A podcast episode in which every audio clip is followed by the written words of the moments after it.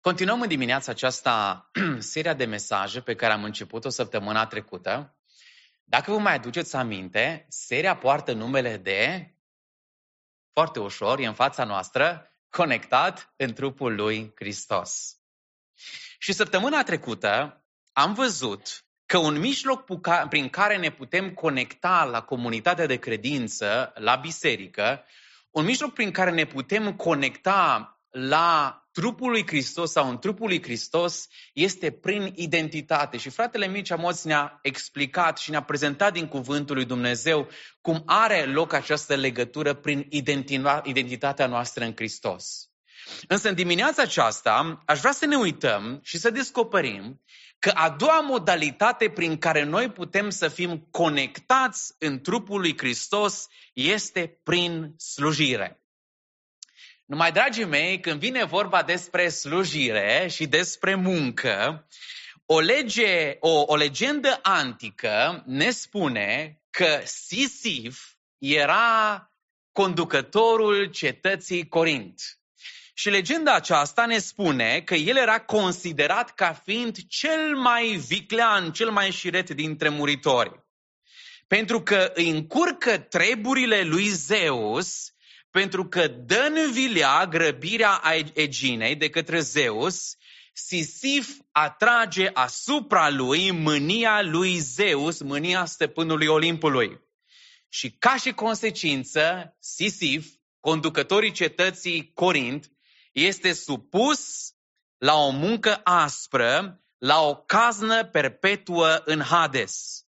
Este sortit să împingă o stâncă în sus pe un deal, însă în momentul în care ajunge stânca aceea în vârful dealului, stânca aceasta se rostogolește jos la vale, așa că Sisif iară trebuie să o împingă sus până în vârful dealului și iară se coboară și toată truda aceasta, efortul, cazna aceasta trebuie reluată din nou și din nou și din nou și din nou.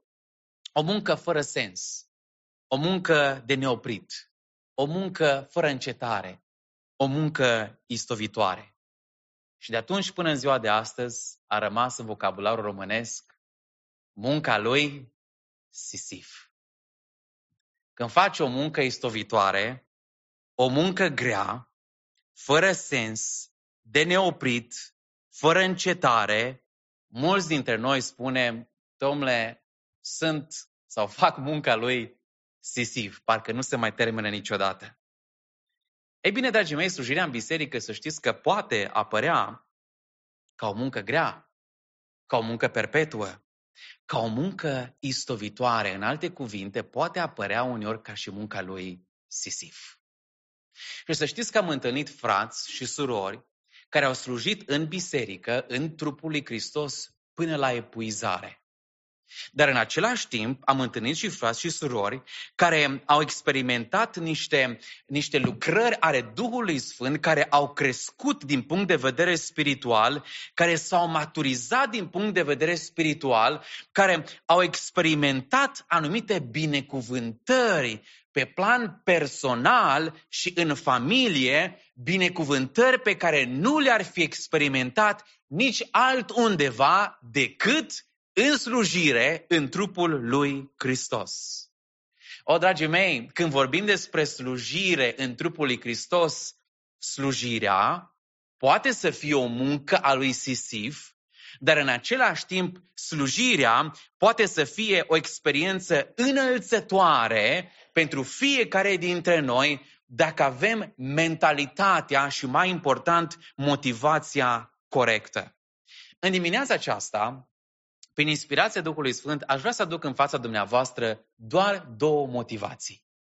Motivații pe care dumneavoastră și eu ar trebui să le avem ori de câte ori suntem chemați să slujim în împărăția lui Dumnezeu, dar mai ales în biserică. Și motivațiile acestea sunt extrase tocmai din textul pe care l-am citit. Iată ce spune cuvântul. Galaten 5 cu 13. Voi ați fost chemați la libertate, fraților, însă nu o libertate care vă dă ocazia să trăiți pentru firea pământească. Și primul motiv pentru care, dragii mei, tu și eu, tu și împreună cu mine, noi toți ca și biserică ar trebui să slujim, este acela că Isus Hristos ne-a eliberat. Amin, dragii mei? Iisus Hristos ne-a eliberat. Zice cuvântul, voi ați fost chemați la libertate, fraților. Ce realitate simplă, ce realitate măreață. Și când auzim această afirmație, răspunsul nostru ar trebui să fie Amin, slăvit să fie Domnul, pentru că Domnul le-a eliberat pe fiecare dintre noi. Să știți că s-au scris tone de cărți de-a lungul istoriei cu privire la libertatea umană. S-au adus războaie, dragii mei, ca oamenii să fie liberi. Și întrebarea este, oare suntem noi liberi? În urma războaielor care s-au dus până în ziua de astăzi, am obținut noi libertatea aceea pe care tânjim fiecare dintre noi? Citeam zilele trecute că președintele american, Franklin Roosevelt, în anul 1941, pe data de 11 septembrie, a ținut un discurs celebru care a motivat Congresul American să intre în războiul mondial, în al doilea război mondial, și în, în speech acela faimos, el se gândea și proiecta viziunea lui cu privire la cum ar vrea să arate omenirea după încheierea celui de-al doilea război mondial. Și zicea el în spiciul lui, îmi doresc ca oamenii să ajungă la patru feluri de libertate. Zice, îmi doresc ca după încheierea celui de-al doilea război mondial, oamenii să aibă libertatea exprimării, libertatea închinării, libertatea față de lipsuri și de sărăcie și libertatea față de frică. Și adevărul este, dragii mei, că de la încheierea celui de-al doilea război mondial până în ziua de astăzi, în țara aceasta cel puțin, a celor liberi, mulți dintre noi am obținut libertatea aceasta. Însă vreau să vă spun că există un alt fel de libertate de care avem nevoie. Și anume, știți care este? Libertatea de noi înșine. Pentru că spune cuvântul lui Dumnezeu că noi toți ne-am născut robi al păcatelor noastre. Noi toți când ne-am născut suntem înlănțuiți de păcatul acesta care ne apasă asupra noastră. Și, dragii mei, noi avem nevoie de această libertate și nimeni altcineva în lumea aceasta nu ne poate oferi și garanta libertatea aceasta, pentru că singurul care poate oferi adevărata libertate este Isus Hristos, slăvit să fie numele Lui. Întoarceți împreună cu mine la 1 Corinteni 15. 1 Corinteni, capitolul 15, cu versetul 55, răsună poate mai puternic ca oricând în dimineața aceasta. Zice Apostolul Pavel, unde ți este biruința, moarte? Unde ți este boldul, moarte? Boldul morții este păcatul și puterea păcatului este legea. Dar, zice el, mulțumiri fie aduse lui Dumnezeu care ne dă biruința prin Domnul nostru Isus Hristos, slăvit să fie numele Lui. Mă întreb în dimineața aceasta despre ce biruință vorbește cuvântul. Despre ce victorie vorbește cuvântul. Și victoria aceasta înseamnă libertatea pe care noi am primit-o prin Domnul Isus Hristos. Vreau să vă spun ceva, creștinul este cea mai liberă ființă care există în univers. Știți de ce? Pentru că în Hristos, ascultați-mă, orice credincios este liber de vina păcatului. Fiindcă prin pocăință și prin credință în Domnul Isus Hristos, dragii mei, noi am primit iertarea lui Dumnezeu, slăvit să fie El. Creștinul care se află în Hristos e liber doi de pediapsa păcatului, fiindcă Hristos a plătit plata păcatului slăvit să fie El. Trei, creștinul care este în Hristos este liber de puterea păcatului, fiindcă prin Duhul Sfânt care locuiește în noi, Duhul Sfânt ne dă puterea să spunem stop păcatului, să nu mai ascultăm de firea păcătoasă, ci de îndemnurile Duhului mărit să fie El. Creștinul, dragii mei, patru, este liber de legea și condamnarea ei. Știți de ce? Pentru că Hristos, în locul nostru, a împlinit toate cerințele legii. Creștinul, dragii mei, este în Hristos liber, fiindcă plată păcatului este moartea, dar darul fără plată a lui Dumnezeu este viața veșnică în Isus Hristos, Mântuitorul nostru.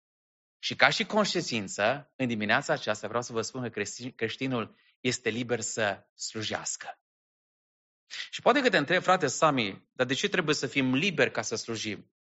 Bill Gates nu slujește și el? Magnații și milionarii acestei lumi nu slujesc și ei prin faptele lor filantropice? De ce avem nevoie să fim liberi să slujim? Tocmai v-am spus, dragii mei, pentru că noi toți suntem robi. Pentru că noi toți ne-am născut robi ai păcatului.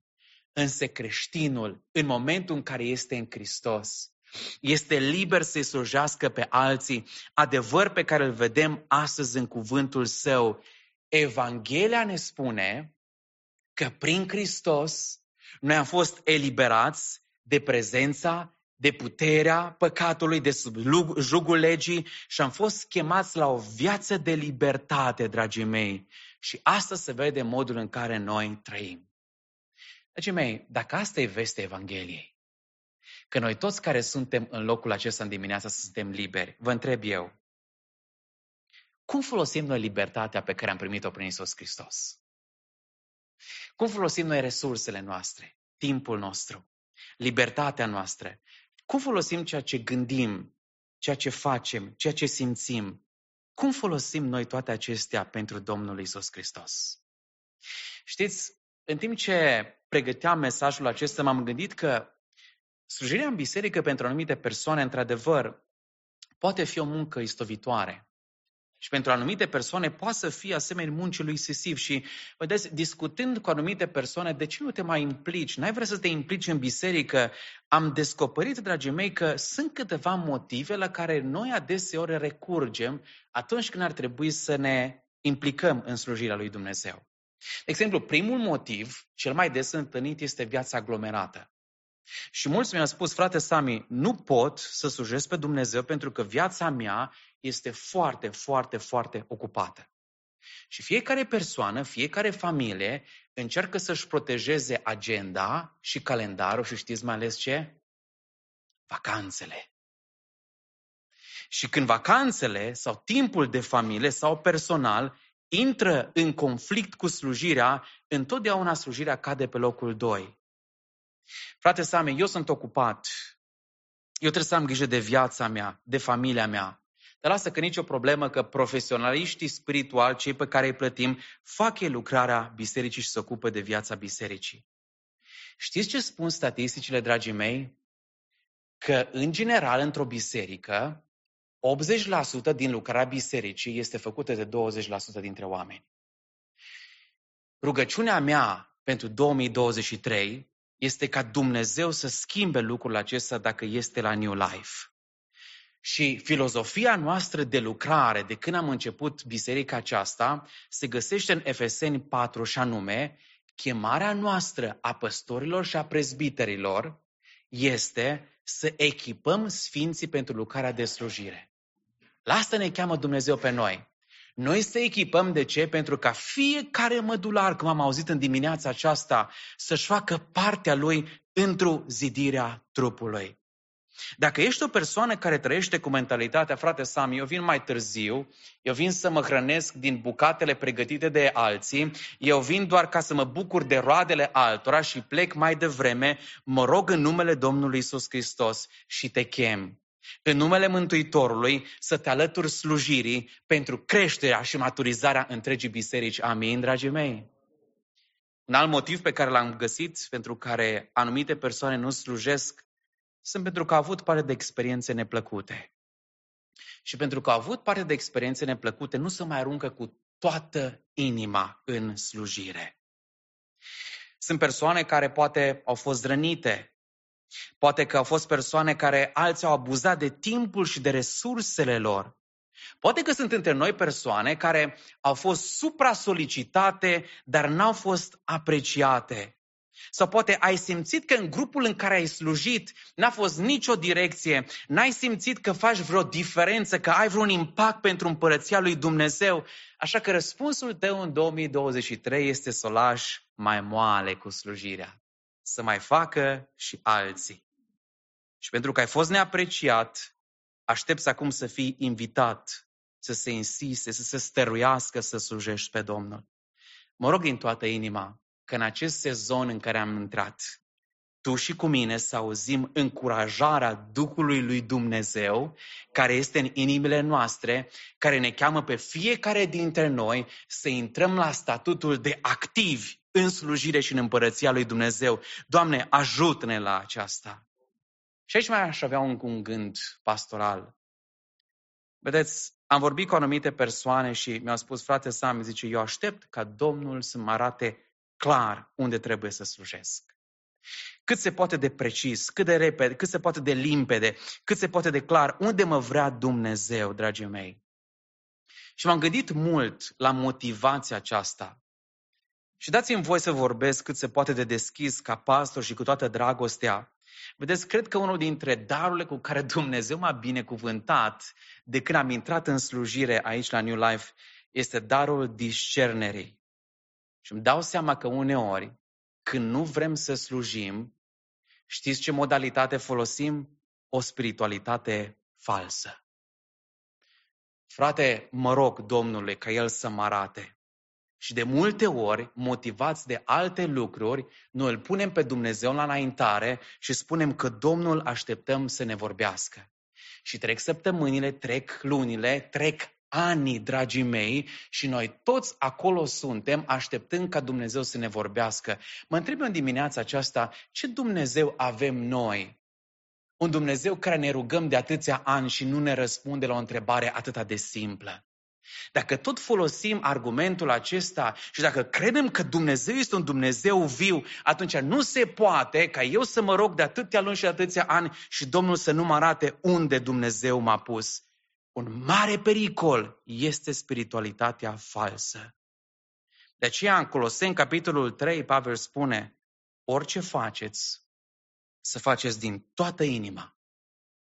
Ca pentru Domnul, nu ca pentru oameni, care știți că veți primi de la Domnul răsplata moștenirii. Voi slujiți Domnului. Dragii mei, aș vrea un cuvânt de încurajare pentru biserică în dimineața aceasta, și anume, noi când slujim, să știți, noi slujim Domnului slujind oamenilor. Cel care este în slujba Domnului îl slujește pe Domnul și nu este în slujba semenilor săi. Când tu pricepi și când eu pricep că el îl slujesc pe Domnul, mentalitatea aceasta și perspectiva aceasta are niște consecințe semnificative și am să vă spun de ce. Asta înseamnă că în momentul în care eu înțeleg că eu îl slujesc pe Domnul în primul rând, slujindu-mi semenii, înseamnă că eu îi dau Domnului cea mai bun și nu doar rămășițele. Înseamnă că eu nu mai caut scuze. Înseamnă că în momentul în care eu nu primesc cuvinte de apreciere sau primesc o critică la adresa slujirii mele, cuvintele acestea nu mă mai destabilizează pentru că mintea mea și focalizarea mea și gândul meu și inima mea și motivația inimii mele este să slujesc pe Domnul. Și dacă eu sunt curat înaintea lui Dumnezeu, eu știu că El este stăpânul meu, iar frații se bucură de slujirea mea. Dragii mei, noi slujim Domnului și Domnul să ne ajute să înțelegem lucrul acesta și să-l aplicăm în viețile noastre. Amin. Primul motiv de ce ar trebui să slujim, știți de ce? Pentru că suntem liberi în Hristos. Și al doilea motiv, la fel de simplu, al doilea motiv pentru care ar trebui să slujim, este acela că oamenii liberi sunt motivați să iubească. Ascultați ce spune versetul 13. Din potrivă, zice, slujiți-vă unii pe alții prin dragoste. Ceea ce ne spune Pavel aici este că dragostea ar trebui să fie singurul mod de a trăi în libertate. Noi am obținut libertatea aceasta prin Hristos, dar dacă vrei să trăiești libertatea câștigată în Hristos, singurul mod în care se trăiește libertatea aceasta este prin dragoste. Fiindcă orice altceva, știți unde ne duce? Ne duce din nou sub jugul păcatului, unde totul este despre mine. Adevărata libertate în Hristos se trăiește în dragoste, dragoste care vine din prea plinul inimii și din faptul că eu sunt în Domnul Isus Hristos. Dragii mei, dacă noi spunem că suntem în Hristos, știți care sunt implicațiile? Ar trebui să fim ceea ce a fost Hristos, robul tuturor, și ar trebui să facem ceea ce a făcut Hristos și anume i-a slujit pe alții. Dacă noi spunem că suntem în Hristos, dragii mei, chemarea noastră dimineața aceasta este să ne însușim identitatea Lui și anume, dacă El s-a făcut rob și a slujit pe alții și noi, la rândul nostru, trebuie să facem lucrul acesta, fiindcă cel mai preeminent loc în care ne-a arătat lucrul acesta a fost pe dealul Golgotei. Ascultați ce zice Filipeni 2, de la 7 la 8 zice, ci s-a dezbrăcat pe sine însuși și a luat un chip de rob, făcându-se asemenea oamenilor. La înfățișare a fost găsit ca un om, s-a smerit și s-a făcut ascultător până la moarte și încă moarte de cruce. Din potrivă, zice cuvântul, slujiți-vă unii pe alții prin dragoste. Îmi place atât de mult că Pavel nu folosește manipulare, nu folosește frica ca și motivație pentru slujire. Pavel nu zice, oameni buni, ar trebui să slujim, că dacă nu slujim și ne punem în mașină și plecăm acasă, o să avem un accident sau să întâmplă ceva cu familia noastră. Nu, nu, Pavel nu, nu folosește teama, nici frica, nici nu ne spune că Dumnezeu ne va pedepsi. Nu, uitați-vă ce zice Pavel, zice, motivul pentru care trebuie să slujim noi ar trebui să fie dragostea. O astfel de slujire, dragii mei, orice altfel de slujire, din altă motivație, n-are niciun câștig pentru împărăția lui Dumnezeu. Singura slujire care are un câștig pentru împărăția lui Dumnezeu este slujirea care vine din prea plinul inimii, pentru că Hristos m-a umplut de pace și de dragoste și acum și eu vreau să-i slujesc pe alții cu pace și cu dragoste. Doamne, ajută-ne la aceasta! Dragii mei, biserica, să știți că nu e dormitor.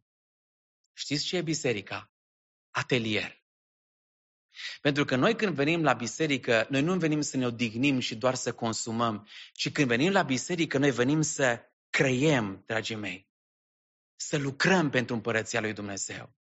Și pentru că suntem în acest atelier și pentru că viața de credință este un atelier în care lucrăm 24-7, chemarea noastră este ca fiecare dintre noi să ne aducem aportul în acest atelier. Să iubești pe aproapele tău, zice Mântuitorul, ca pe tine însuți. Am uitat de multe ori la porunca aceasta și am văzut că de multe ori noi ne gândim să-L iubești pe aproapele tău ca pe tine însuși. Și uite ce zice cuvântul, să mă iubesc pe mine însumi. Nu asta este ideea textului. Ideea textului este că noi oricum ne iubim pe noi înșine. Și la fel cum ne iubim pe noi înșine, zice Iisus Hristos, ar trebui să ne iubim și noi aproapele. Hai să vă dau un exemplu pentru bărbați. Efeseni, capitolul 5, Pavel le vorbește bărbaților. Zice așa, tot așa trebuie să-și iubească și bărbații nevestele ca pe trupurile lor. Interesant. Cine își iubește nevasta, se iubește pe sine însuși. Dragii mei, m-am întrebat, oare cum ar arăta biserica noastră? Dacă fiecare dintre noi am fi preocupați de binele celui de lângă noi, pe cât suntem preocupați de noi înșine. Și adevărul este, dragii mei, că în foarte multe biserici, fiecare are cercul lui de prieteni. În fiecare biserică, fie ea mică, fie mijlocie, fie mare, există bisericuțe. Fiecare dintre noi avem grupurile noastre cu care stăm la mese, la evenimente, cu care ieșim în concedii, cu care ieșim la partiuri, cu care mergem în stânga și în dreapta. Fiecare avem grupul nostru și de la cel mai mic până la cel mai în vârstă pensionar, fiecare migrăm spre grupul nostru. Dar vă fac o provocare în 2023 ce ar fi să ne schimbă mentalitatea? Și diseară când intrăm în acest loc, gândul meu să fie, ce aș vrea să mi se întâmple acum ca eu să fac persoane de lângă mine? Poate spui, ești pe scaun, vii mai devreme și te gândești, mi-ar plăcea acum ca cineva să vină la mine, să mă întind o mână caldă un zâmbet cald și să mă întrebe cum mai sunt. Cât de mult nu m-a mai băgat nimeni în seamă. Ei, cum ar fi să iei gândul acesta și într-un spirit cristic, motivați de legea aceasta a dragostei pentru celălalt, dacă asta îmi doresc să mi se întâmple mie în acest moment, cum ar fi eu să mă întorc, un zâmbet cald, o mână caldă, să încep să fac și eu ce aș vrea ca altul să facă pentru mine. O, ce mi-aș dori să fiu și eu invitat de cineva acasă. Să fiu și eu invitat de o familie la altă familie, că nu prea am prieteni în biserică. Cum ar fi, motivat de gândul acesta, ce ai vrea să ți se întâmple ție, săptămâna aceasta să iei tu legătura, să inviți pe cineva acasă, pe cineva în oraș, să faci ceea ce ai vrea ție să ți se întâmple. Dragii mei, cuvântul lui Dumnezeu este foarte clar în dimineața aceasta și spune așa, iubește-L pe aproapele tău ca pe tine însuți. Și dacă asta e chemarea mea și dacă asta mi-aș dori eu să mi se întâmple, Domnul ne cheamă același lucru care aș vrea să mi se întâmple mie, să-l fac și eu celui de lângă mine. Slujirea este într-adevăr o mare provocare. Și în dimineața aceasta, dacă aș avea două motive pe care să le duc în fața dumneavoastră să slujim, este în primul rând că suntem liberi și doi, pentru că oamenii liberi slujesc din dragoste. Slujirea, dragii mei, este o provocare.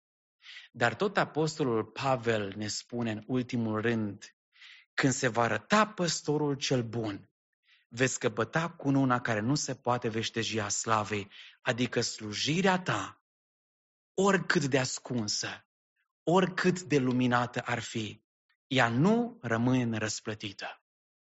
În anul 1885 a ajuns în New York Statuia Libertății. Și omul acesta, sculptorul acesta, Federic Bartoldi, împreună cu echipa sa, au creat o operă de artă extraordinară. Însă când statuia aceasta a ajuns în port, oamenii au rămas surprinși de-a dreptul când au văzut atenția pe care sculptorul acesta a acordat-o părții superioare a coroanei. Și se întreba lumea, domnule, de ce atâta detaliu într-o parte a coroanei pe care nimeni nu o vede? Însă omul acesta, Bartoldi, în lucrarea pe care a făcut-o, el s-a gândit că trebuie să facă lucrarea aceasta în așa fel încât lucrarea aceasta ar fi văzută din toate unghiurile. Au înălțat statuia aceasta, statuia are undeva la 46 de metri și înțeleg că pe vremea aceea numai pescărușii puteau să vadă detaliile care erau deasupra coroanei.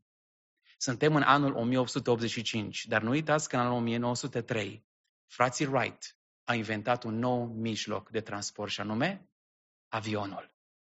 Și din momentul acela, întreaga omenire sau toți oamenii au putut să vadă și partea de sus a acelei statui. Vă întreb eu, cum lucrăm noi atunci când nu ne vede nimeni? Sau când este o anumită slujire care am zice nu vede nimeni, partea aia nu vede nimeni. Oare cum lucrăm cu excelență sau cu superficialitate? Dragii mei, cuvântul ne spune că la încheierea vremurilor, ascultați-mă, într-o zi cunoscută doar de Dumnezeu, lucrarea ta și lucrarea mea se va da pe față și Dumnezeu va da pe față tot ceea ce am făcut pe El pentru el, gândul acesta îmi dă fiori că tot ceea ce am făcut și cum am făcut va fi dat pe față. Și știți cum va fi lucrarea noastră atunci? Nici mai frumoasă, nici mai urâtă, nici mai glorioasă, nici mai superficială, va fi exact așa cum am făcut-o pentru Domnul. Pentru că tot ceea ce facem aici jos se vede acolo sus.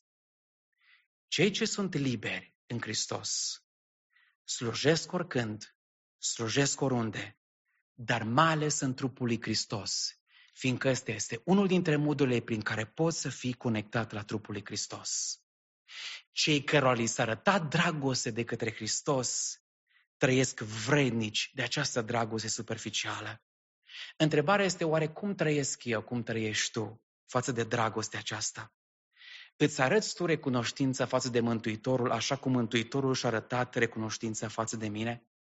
Dragii mei, asta e regula harului. Harul a fost dat necondiționat și eu n-am cum să-l condiționez față de alții. Asta este legea harului lui Dumnezeu. Încep eu din prea plinul inimii să dau și altora pentru că Hristos mi-a dat din prea plinul bogăției sale? Încep eu să jerfesc cum a jerfit și El, dragii mei?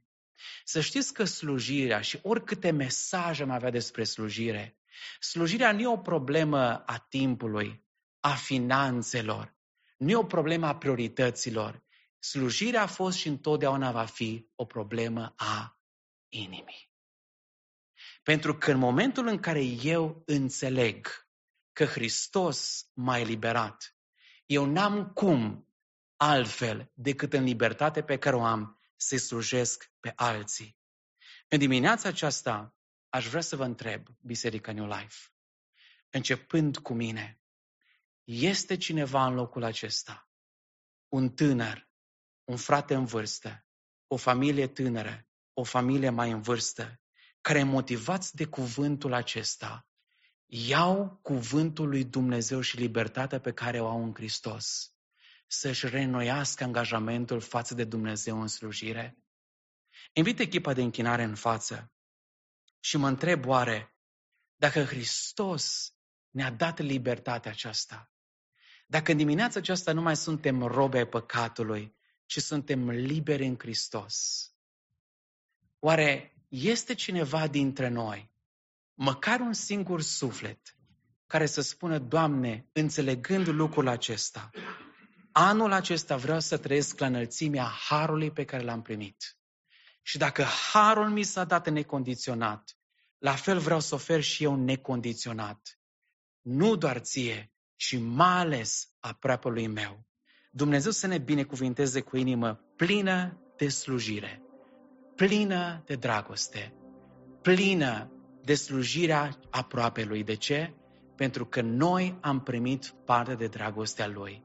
Vă invit să ne ridicăm pe picioare și să încheiem timpul acesta și fie ca Duhul lui Dumnezeu să ne transforme și să ne schimbe viețile. Amin.